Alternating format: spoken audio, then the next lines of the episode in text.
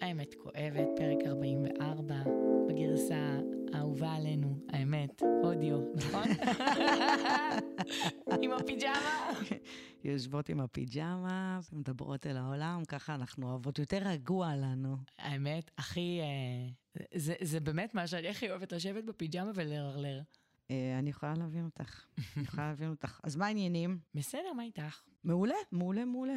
בסך הכל בטוב. יופי. כן. שמחה מאוד לשמוע. כן. תראי, אני, אני חושבת שאנחנו מדברים כל הזמן על הזמנים ועל הזמנים ועל התקופה ועל התקופה, ואני אשתף שבסוף שבוע האחרון עשיתי אה, סדנה של טוני רובינס, אני מאוד מאוד מאוד אוהבת את טוני רובינס, אני נסעתי גם לסמינר לונדון. שלו, כן, זה לא היה בלונדון, זה היה במקום אחר באנגליה, אני כל פעם שוכחת את השם. מה זה, שאנגליה לא, לא לונדון. משנה, אנגליה, אנגליה. ובעצם אה, הוא עשה סמינר בזום לשלושה ימים, מטורף ללא עלות. וואו. ממש, מטורף. הבן אדם מטורף, אתה מסתכל על זה ואתה מבין את המשמעות האמיתית של נתינה. שמישהו מבין את המשמעות האמיתית של נתינה, של העברת ידע ומידע בצורה חופשית ופתוחה, ואז חשבתי על זה ש... זה מטורף, שפעם- טוני רובינס זה כל כך יקר. נכון, גם כל נכון, אה, נכון. דבר שהוא עושה. הייתי פה בארץ, אה, שהוא היה ב... נוקיה, גם את שילמת כרטיס 2,000 שקל בשביל ארבע שעות. בדיוק. בדיוק. העניין הוא שזה קטע, כי הוא דרך אגב, הוא מדבר על זה, הוא מדבר על זה שמי שרעב יותר, ומי שצריך יותר, אז הוא יותר ישתה את החומר. זאת אומרת, זה דווקא טוב שאתה נמצא במקום של רעב, יש לך יותר תשוקה לדבר, ובאותה אה, נשימה הסתכלת על הבן אדם, ואמרת, הוא מקים פה מערך. מטורף, זה מערך שעולה מיליונים, זאת אומרת, היו אנשים מלמעלה מ-150 מדינות בכל העולם, וואו. יש שם זום, יש שם קבוצות פייסבוק, יש שם מי שמנהל את זה, הוא מביא אנשים שבהתחלה ירימו את האנרגיה, והכל ללא עלות. והבנת שאתה מסתכל עליו, שהוא מבין את המשמעות האמיתית של היקום. וואו, וואו, שהוא וואו. מבין... לא אמרת כלום. נכון, שהוא מבין שכמה שהוא יותר ייתן, הוא ככה יקבל. יותר מזה, ככה גם כשאנחנו אומרים שאני יותר אתן, אני יותר אקבל, אז יש, יש פה איזה שהם מניעים אגואיסטים כאלה, אבל זה נכון ולא נכון, זה כאילו, אני מקבל, ובואי, טוני רובינס לדעתי הוא אחד האנשים העשירים בעולם, הבן אדם הוא הבעלים של למעלה מ-60 חברות, והוא מקבל כדי להשפיע, כי על פניו... הוא יכול לשבת בבית, הוא ומשפחתו וילדיו ונכדיו, ולא לעבוד יום אחד נוסף בחיים שלו, הוא, ילדיו ונכדיו, ובכל זאת הבן אדם קם ועושה ומייצר ומעביר ועושה סדנאות בכל העולם וסמינרים, ותמיד עם פשן. ותמיד עם פשן, הוא מדבר בעיקר על אנרגיה, על אנרגיה, הוא מדבר שהפקטור הכי חזק בחיים זה האנרגיה שלך, עד כמה שאתה תוכל לשמור על האנרגיה שלך יותר גבוהה, ככה אתה תוכל לעשות שינוי. עכשיו, אני קודם כל ממליצה בחום לעשות, מי שיכול לעשות סדנאות וסמינרים בחינם, אז יש ולא מעט. ואז באמת חשבתי על זה שפעם אנשים היו עושים המון מאמצים כדי להגיע למידע ולידע. פעם אנשים היו חיים בקהילות, בכפרים, בכל מיני כאלה, את יודעת, חמולות או לא יודעת מה, היה את הזקן החכם, היה זקן חכם שהיה יושב, היו יושבים ומקשיבים לסיפורים ולדברים שהוא אומר. ואנחנו חיים היום בעידן שיש כל כך הרבה ידע ומידע, שהפעולה היא הפוכה, אנחנו עוטפים את זה, עוטפים, יש כל כך הרבה ידע נגיש, מידע, זה לא הבעיה שלנו להשיג ידע ומידע, זאת לא הבעיה שלנו. הבעיה שלנו מה לעשות עם זה, הבעיה שלנו שבכלל להתעורר בכלל התשוקה הזאת שאני רוצה לדעת יותר, או שאני רוצה לעשות יותר בחיים. עכשיו, הוא מדבר על המון המון דברים, שאני חושבת שאחד הדברים שהכי אה, דיברו אליי, שאני שומעת את זה הרבה בקליניקה, זה אנשים שאומרים, אני לא רוצה להשתנות. אני לא... אני ככה אני. אני או- סיימתי להשתנה. כן, אני סיימתי להשתנות, אני לא רוצה להשתנה. אז ככה, בוא נגיד ככה, נשמות, העולם משתנה בכל מקרה, בין אם תרצה או לא תרצה. השינויים הם אוטומטיים, הכלכלה בעולם משתנה, הקריירה שלך תשתנה, בין אם אתה תרצה ובין אם לא תרצה. הגוף שלך משתנה כל הזמן, מערכות היחסים שלנו משתנות כל הזמן. השינוי יקרה בכל מקרה והוא אוטומטי. רק מה, תהליך הוא לא אוטומטי. אוקיי? זאת אומרת, תהליך לא אוטומטי. אם אתה לא בתהליך ואתה לא מבין מה אתה רוצה ואתה לא מבין מה קורה בסביבה ובעולם, יש מצב שאתה תישאר תקוע בזמן שכל השינויים האלה קורים. זאת אומרת, בן אדם צריך לאמץ מבפנים את ההסתכלות, כי יש את העולם הפנימי ויש את העולם החיצוני, נכון? על העולם החיצוני אני לא יכולה לשלוט, אבל אני כן יכולה להשפיע. אבל על העולם הפנימי שלי, אם אני יודעת איך, אז אני יכולה להשיג שליטה. אני יכולה להשיג שליטה על מה שאני חושבת, אני יכולה להשיג שליטה על מה שאני מרגישה, ובעיקר להשיג שליטה על מה שאני עושה. אוקיי? מהמם. כי כל מה שקורה לנו בחיים, זה משהו שבהכרח אנחנו יכולים להתמודד איתו, אחרת הוא לא היה קורה לנו. זאת אומרת, גם אם יש תקופות יותר מאתגרות, ודרך אגב, יש, יש איזה משהו שרשמתי את זה, תכף אני אמצא את זה, זה מעניין איך שהוא אומר את זה, זה מטורף. אבל הרעיון הוא שכולנו נחווה תקופות קשות בחיים. כולנו. עכשיו, השאלה היא, מה אתה עושה בתקופה הזאת? כי בתקופה קשה אתה יכול לפתח שרירים. התקופות האלה הן מגיעות כדי שבן אדם יוכל להתעלות מעל עצמו, ואז בתקופות האחרות יהיה לו גם יותר קל. השאלה, מה אנחנו עושים? כי תראי, מה בעצם עושה הבדל באיכות של אנשים? למה בן אדם יש לו איכות חיים יותר גבוהה ולבן אדם אחר לא? למה יש כל כך הרבה אנשים עם חלומות ומעט מאוד אנשים מגשימים את החלומות? למה יש אנשים שיש להם משמעות להם ולסביבה ואנשים אחרים שלא? אז אני יכולה להגיד שדווקא מתוך הקושי הרבה פעמים מגיעים למשמעות. וצריך להסתכל על זה בצורה כזאת, שברגע שאתה מתגבר על קושי מסוים, יש לך משמעות, יש לך ערך, יש לך משהו שגם אתה יכול לתרום לציבור ולתת אותו, שבעצם זה מטרת הקיום שלנו. נתינה. נכון. ומתוך מה אתה נותן? מתוך הדברים שיש לך. עכשיו, העולם משתנה כל הזמן, ועזבו מה שקורה לנו פה בארץ, כן? אבל העולם משתנה, יש את ה-AI, יש את ננו-טכנולוגיה, מדברים על רובוטיקה. זאת אומרת, גם אם תרצה וגם אם לא תרצה, התהליכים האלה יקרו. איך הם אתה... כבר מח- קורים. הם כבר קורים, אבל בעוצמה עוד יותר גבוהה. הוא מדבר על זה שאם אה, לפני 20-30 שנה, ההתקדמות בקפיצה של הרכישת מידע וידע בעולם הייתה כל 12 שנה, הוא מדבר על זה שזה קורה היום כל שעתיים. כן, זה פסיכי. זה פסיכי, זאת אומרת, אתה לא יכול באמת לרדוף אחרי כל הידע והמידע, אבל אנחנו חייבים להתמודד עם המציאות כמו שהיא. ומה זה אומר? זה אומר, אנחנו מדברים כל הזמן על ה-AI, שכמה זה מטריד אנשים שהם יחליפו, יחליפו בעצם אנשים, מקומות עבודה. עכשיו, נגיד את האמת, זה נכון, זה באמת נכון, כי אבל הבעיה שאנשים לא חושבים שזה גם יוליד עבודות חדשות בעתיד. זה נכון שזה יסגור. אני נגיד מה... זה מתחלק חצי-חצי, אלה שנגד ואלה שבעד. אני, אני לגמרי want to embrace the change. אני חושבת שזה יכול לעשות פלאים לאנושות, כי גם אה, נכון שהמכונה... אה, היא באמת קיימת וזה מפחיד גם כמה היא יודעת, אבל בסופו של דבר, אם בן אדם לא עובר על זה, את לא יכולה להוציא את זה החוצה. תראי, ב vision שלי הכי גבוה, מייצרים לנו את הרובוטים ואת כל אלה שאנחנו לא נצטרך לעבוד כדי שאנחנו נתמודד עם המהות האמיתית שלנו, מש, מישהו יעבוד בשבילנו, ואנחנו נתרכז ברמת הנפש והנשמה. אבל בואו נוריד את זה לרמה מאוד אה, ארצית. המכוניות האוטונומיות, מהמם.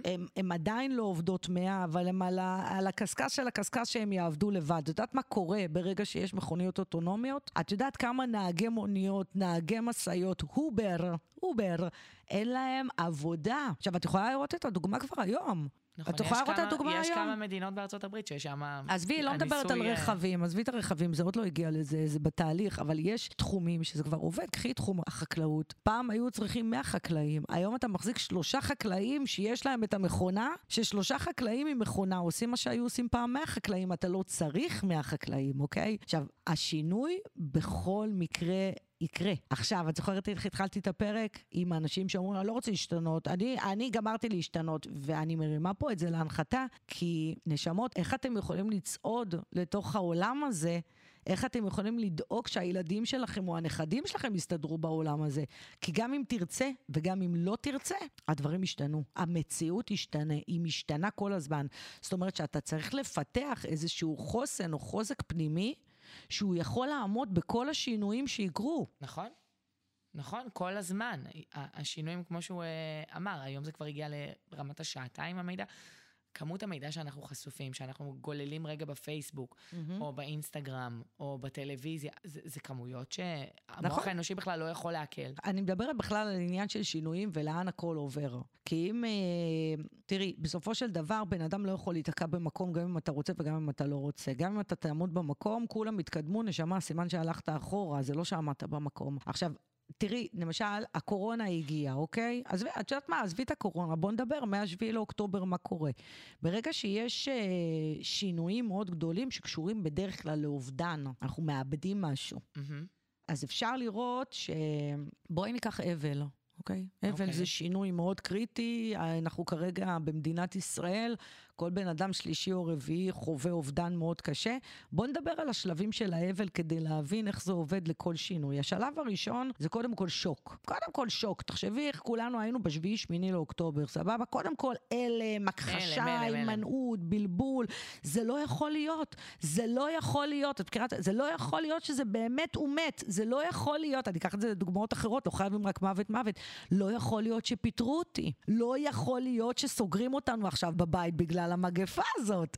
לא יכול להיות שבאמת פלשו לגבולות שלנו. לא יכול להיות שבאמת נכנסו לבתים שלנו ורצחו אנשים. קודם כל, זה הלם מוחלט, שיש שם גם הימנעות מאוד גדולה, כי אתה עדיין בהלם, אתה בשוק. נכון, זה מבעית. שההלם, נכון, אחרי שההלם יורד, אנחנו מגיעים לשלב השני, שהשלב השני זה אחרי ההלם מגיע הכעס. מגיע הכעס או התסכול, ויש כאלה שיחוו את זה כחרדה. זאת אומרת, יש איזשהו שלב של כעס שאתה כועס, באיזה קטע הם פיטרו אותי, באיזה קטע הם פלשו, באיזה קטע מתת אפילו, אנשים אפילו כועסים על הדבר ברור, הזה. באיזה קטע, ב- לגמרי באיזה קטע אתה מת. נכון. עכשיו, יש אנשים שייתקעו כאן לנצח. יש אנשים שייתקעו כאן לנצח, אם הם לא ישכילו להבין את התהליך הנדרש, הם ייתקעו פה לנצח, ואני אעשה לכם עזרה ואני אלך לשלב הבא כדי שנבין אותו. השלב הבא זה שמתוך הכעס, הרבה פעמים אנשים מתעייפים מהכעס והם הופכים להיות עצובים. הכעס הופך להיות עצב, הכעס הופך להיות אובדן, הכעס הופך להיות דיכאון, ואני אגיד שגם במצב הזה אנשים יכולים להיתקע שנים בעצב ובדיכאון, בתחושה של אה, חוסר אונים. השלב הבא הוא שלב המיקוח. מה זה שלב המיקוח? אנשים, גם אם בן אדם הוא ידקלם, אני רוצה למות, אני רוצה למות, יש בתוכנו תשוקה ויצר לחיים מאוד מאוד מאוד גדול. ולכן השלב הרביעי, שלב המיקוח, זה שלב שבו אנשים נאבקים למצוא משמעות. ועיקר המשמעות שאנשים מוצאים זה בדרך כלל להושיט יד לאחרים. זאת אומרת, לספר את הסיפור של הבן אדם, או לספר את הסיפור של המקרה, ולהתחיל לעשות איזשהו משהו שהוא למען אחרים. עכשיו, למה קוראים לזה שלב המיקוח? כי זה, זה מיקוח עם עצמי או עם אלוהים. זאת אומרת, הנה, הנה, אני אעזור לאחרים, או אני אוציא את זה, ועכשיו אני, אני אצא מהדיכאון של עצמי. וזה שלב מיקוח מאוד מאוד טוב. השלב הבא זה שלב הקבלה. שלב הקבלה שאומר, it is what it is. אם זה קרה, זה קרה. וזה שלב כבר של התקדמות, כי... אתה פשוט נכנע למראה ולמראה, ואם זה קרה, זה קרה, אז זה מה שקרה, וזה שלב הקבלה. השלב הנוסף השישי שסוגר את מעגל השינוי או האבל הזה, זה ליצור משהו חדש. זאת אומרת, וזה הרבה מעבר לחשיבה חיובית, זה לא חשיבה חיובית. ומי שחשב שהפודקאסט הזה, דרך אגב, מתעסק בחשיבה חיובית, תעצרו מיד. אנחנו לא מדברות על חשיבה חיובית. להגיד לעצמי כל היום, אני טובה, אני טובה, אני נהדרת, זה בולשיט. זה צריך לבוא עם הביפנוכו, עם הרגש, עם התנועות גוף, זה אנרגיה, זה אנרגיה. עכשיו תראי, כדי להוביל את עצמנו לשינוי, אנחנו צריכים להסתכל על המציאות טיפה אחרת. למה? אחד, זה לראות את הדברים כמו שהם. יש לנו נטייה לראות את הדברים הרבה יותר גרוע, או לצייר אותם הרבה יותר גרוע ממה שהם, אוקיי? זאת אומרת, הרבה אנשים יגידו, לא, אי אפשר לעשות את זה, זה נורא קשה, זה נורא גדול. עכשיו, למה אנשים מחמירים עם הסיטואציה? כי הם מפחדים, כי הם לא רוצים לאכזב, כי הם מפחדים להיכשל, אז אנחנו מחמירים את הסיטואציה, אנחנו מסתכלים על המצב כאילו עוד יותר חמור, כדי להגיד לעצמי, זה כזה חמור, גם ככה אני לא יכול לעשות שום דבר. אז הדבר הראשון בדרך למחויבות שלי להוביל איזשהו שינוי, זה קודם כל לראות את הדברים כמו שהם. אוקיי? כי מה קורה? זה מושתת על שני פחדים מאוד גדולים. הפחד הגדול שלי זה לאבד כבר את מה שיש לי. הפחד השני שלי זה לא להשיג את מה שאני רוצה. אוקיי? אז מה קורה? אנשים מחמירים כי הם לא רוצים להיכשל, כי הם לא רוצים להרגיש שהם לא מספיק. אז הם מחמירים את הסיטואציה, אבל נשמות, האמת תשחרר אתכם. האמת תשחרר אתכם, מה שמוביל אותי לסעיף הבא. הסעיף השני זה לא רק לראות את הדברים כמו שהם ולא גרוע יותר ממה שהם, זה לראות את הדבר טוב יותר ממה שהוא. זאת אומרת, זה ממש להפעיל איזה סוג של אה, פועל של דמיון, או לראות איזה משהו, להסתכל על הסיטואציה ולהגיד, אוקיי, סבבה, זה המצב, אבל איך אני יכול בעצם לנצל אותו, או שאולי זה, זה כן לטובתי, זה פשוט להסתכל אחרת. ואז השלב השלישי זה לעשות. פשוט לעשות, לפי מה שחזית בסעיף 2, שהוא יותר טוב. ואז אפשר באמת להתקדם, כי ה... תראי, הדפוס הראשון שמשפיע על כל אחד מאיתנו, זה רמת האנרגיה שלנו. רמת האנרגיה של כל אחד מאיתנו, עכשיו טוני רובינס מדבר על זה מלא, מלא, מלא. זה לא סתם שאתה מגיע לסדנאות שלו ויש שם מוזיקה, ויש שם? רעש, ויש שם... כי למה הוא מדבר על זה? תסתכלי, שהרמת האנרגיה שלך נמוכה. איך את חושבת? איך את מדברת? נמוך. נכון, כאילו, מה, מה את חושבת על מערכות היחסים שלך שאת באנרגיה נמוכה? מה את חושבת על הקריירה שלך שאת באנרגיה נמוכה? זיפט, נו. עזבי את זה, לא קרה לך הרבה פעמים שנכנסת במישהו ברב רבק, לא בגלל שהוא עשה משהו, אלא בגלל שהאנרגיה שלך אישית. לגמרי. יפה, וכמה פעמים קלטת. שמישהו נכנס בך, הפוך, שמישהו נכנס בך. שזה לא קשור בכלל למה שאמרתי או לא אמרתי, נשמה, אתה נמצא עכשיו במצב שיט ואתה מוציא עליי את החרא שלך, כן? קרה, אה, אה, אני חושבת, משני הצדדים, הגעתי לקצוות קשים. נכון, למה? כי המוח שלנו לא מתוכנת לעשות אותנו מאושרים. המוח שלנו מתוכנת להישרדות. עכשיו, העבודה שלנו זה לקחת שליטה על המוח הזה ולהפוך את עצמנו לשמחים.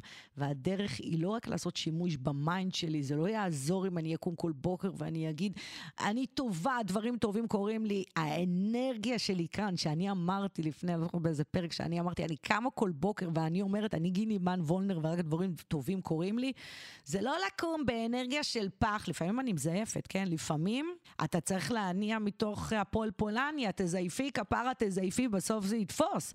אבל הרעיון הוא, זה להפעיל איזשהו כוח שהוא פיזי.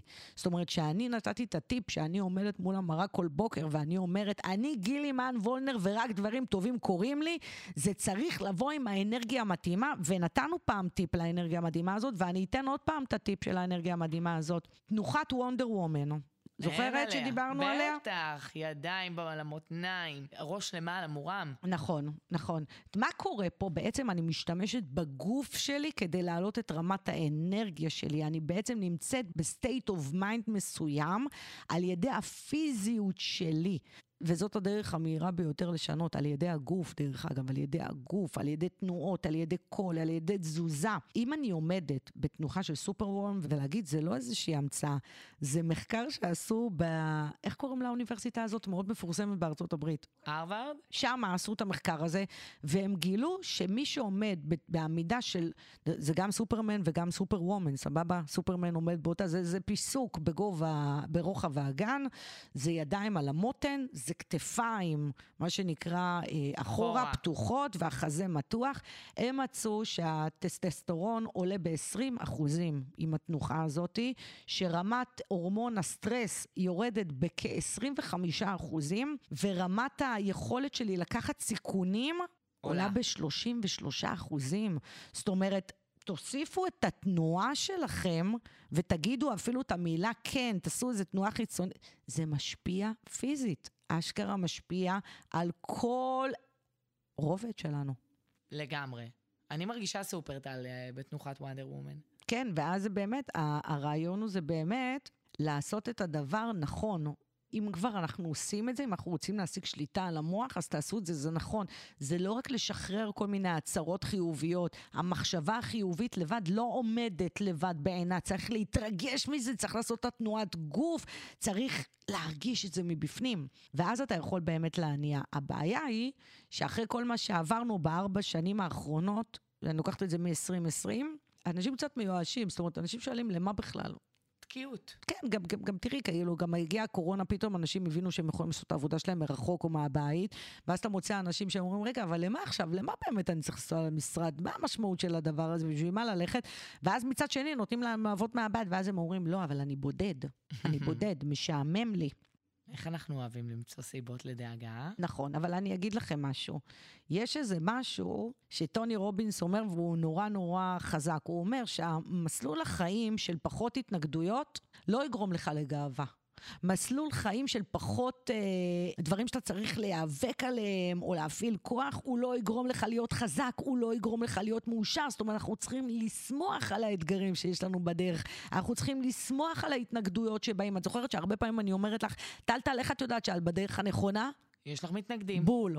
עכשיו, תראי, על מה אנחנו מדברים פה? אנחנו מדברים על אנשים שיכלו כל החיים להגיד להם, אתה אפס, אתה לא יודע כלום, אתה... ואתה תאמין לזה, נכון? או מישהו שכל החיים אומרים לו, את נהדרת, את חכמה, אבל את לא מרגישה את זה מבפנים. בן אדם צריך להרגיש את זה. ערך עצמי, בן אדם מקבל אותו רק על ידי התמודדות, לא על ידי זה שיספרו לו שהוא לא טוב, או כן יספרו לו שהוא כן טוב. רק על ידי התמודדות עם קושי. כשאתה מצליח להתגבר על קושי, אז אתה, אתה מרוויח את הערך העצמי שלך בפני עצמך.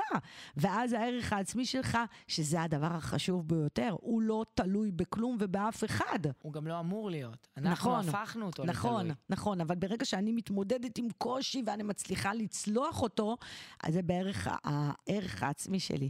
ואנרגיה זה הדבר הכי חזק שיש בשינוי.